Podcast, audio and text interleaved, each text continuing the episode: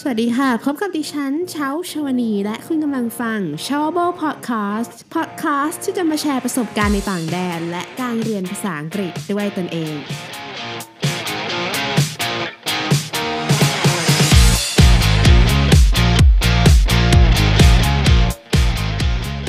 คุณผู้ฟังคะใน episode นี้เราจะมาพูดถึง verb ที่อยู่ในรูป past tense กันค่ะ ท่านผู้ฟังอาจจะเคยเรียนเรื่อง past tense หรือว่าอาจจะเคยได้ยินผ่านหูผ่านตากันมาบ้างนะคะ ซึ่ง past tense เนี่ยมันก็คือเอมันจะใช้กับเหตุการณ์ที่เกิดขึ้นในอดีตและมันก็จบไปแล้วค่ะ โดย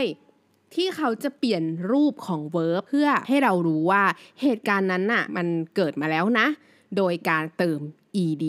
หรืออาจจะมีอีกรูปหนึ่งค่ะ ที่เขาเรียกว่า irregular verb ซึ่งจะไม่ใช่การเติม ed และแต่จะเป็นเปลี่ยนรูปไปเลย เช่นคำว่า come ก็จะเปลี่ยนเป็น came นะคะ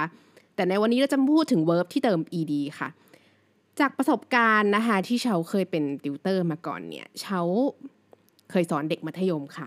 แล้วก็มักจะได้ยินน้องๆ เวลาอ่านออกเสียง verb ที่เติม ed เนี่ยผิด อย่างเช่นคำว่า stop stop ที่เติม ed นะคะ มักจะได้ยินน้องๆอ่านว่า stop it จริงๆ แล้วมันไม่ใช่ค่ะ มันอ่านว่า stopped ซึ่งเราจะรู้ได้ยังไงล่ะว่าคำไหนที่เราจะเพิ่มพยางค์ขึ้นมานะคะ ในวันนี้เชาจะมาเล่าให้ฟังค่ะ verb ที่อยู่ในรูป past tense ที่เป็นแบบรูปที่เติม ed ถ้ามันลงท้ายด้วยเสียง t หรือเสียง d นะคะ เราจะเพิ่มพยางค์ให้มัน หนึ่งพยางค่ะ อย่างเช่นคำว่า want W A N T want ที่แปลว่าต้องการนะคะ เมื่อเราเติม ed เข้าไป เราจะอ่านว่า wanted เห็นไหมคะ เราจะเพิ่มพยางเข้าไปหนึ่งพยาง เพราะว่าคำว่า want มันลงท้ายด้วยเสียง t ค่ะ ตัวอย่างต่อไปนะคะคำว่า decide decide ได้ยินเสียงดีไหมคะ เมื่อเราเติม ed เข้าไป เราจะเพิ่มพยางเข้าไปให้มันหนึ่งพยาง เพราะว่ามันลงท้ายด้วยเสียงดี ถึงแม้ว่าเวลาเราเขียนคำว่า decide d e c i d e มันลงท้ายด้วยตัว e ก็จริง แต่เสียงท้ายสุดของมันนะคือเสียงดีนะคะ ลองฟังอีกรอบหนึ่ง decide เห็นไหมคะ มันลงท้ายด้วยเสียงดี เพราะฉะนั้นเมื่อมันอยู่ในรูปของ past tense นะคะ คือเติม ed เนี่ย มันจะอ่านว่า decided คือมันเพิ่มไปพยางค์หนึ่งค่ะ ตัวอย่างต่อไปค่ะ end end e n d มันลงท้ายด้วยเสียงดี เพราะฉะนั้นเมื่อเติม ed เข้าไปเพื่อให้มันเป็นรูปของ past tense เราจะอ่านว่า ended ended เราจะเพิ่มพยางค์เข้าไปให้มันนะคะ ส่วนคำที่ลงท้ายด้วยเสียง เช่นเสียง ch เสียง f เสียง k p s h h หรือเสียง x เออเวลา verb เหล่านี้ที่ลงท้ายด้วยเสียงเมื่อสักครู่ที่กล่าวมา เวลาเราเติม ed เข้าไปค่ะ มันจะกลายเป็นเสียง t อย่างเช่นคำว่า help help h e l p help มันลงท้ายด้วยเสียง p เพราะฉะนั้นเมื่อเราเติม ed เข้าไปค่ะ มันจะอ่านว่า helped เห็นไหมคะ มันจะลงท้ายด้วยเสียง t helped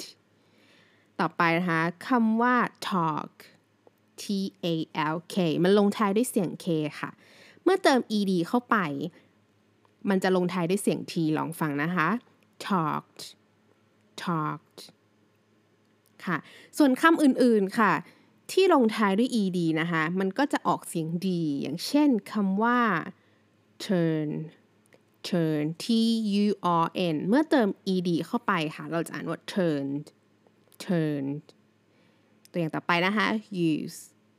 use u s e use เมื่อเติม ed เข้าไปค่ะ เราจะอ่านว่า used used ตัวอย่างต่อไปนะคะคำว่า call call c a l l เมื่อเติม ed เข้าไปค่ะ เราจะอ่านว่า called เห็นไหมคะ ไม่ยากเลยค่ะ หวังว่า episode นี้นะคะ จะทำให้ท่านผู้ฟังเนี่ย ได้สังเกตมากขึ้นว่า เออ ถ้า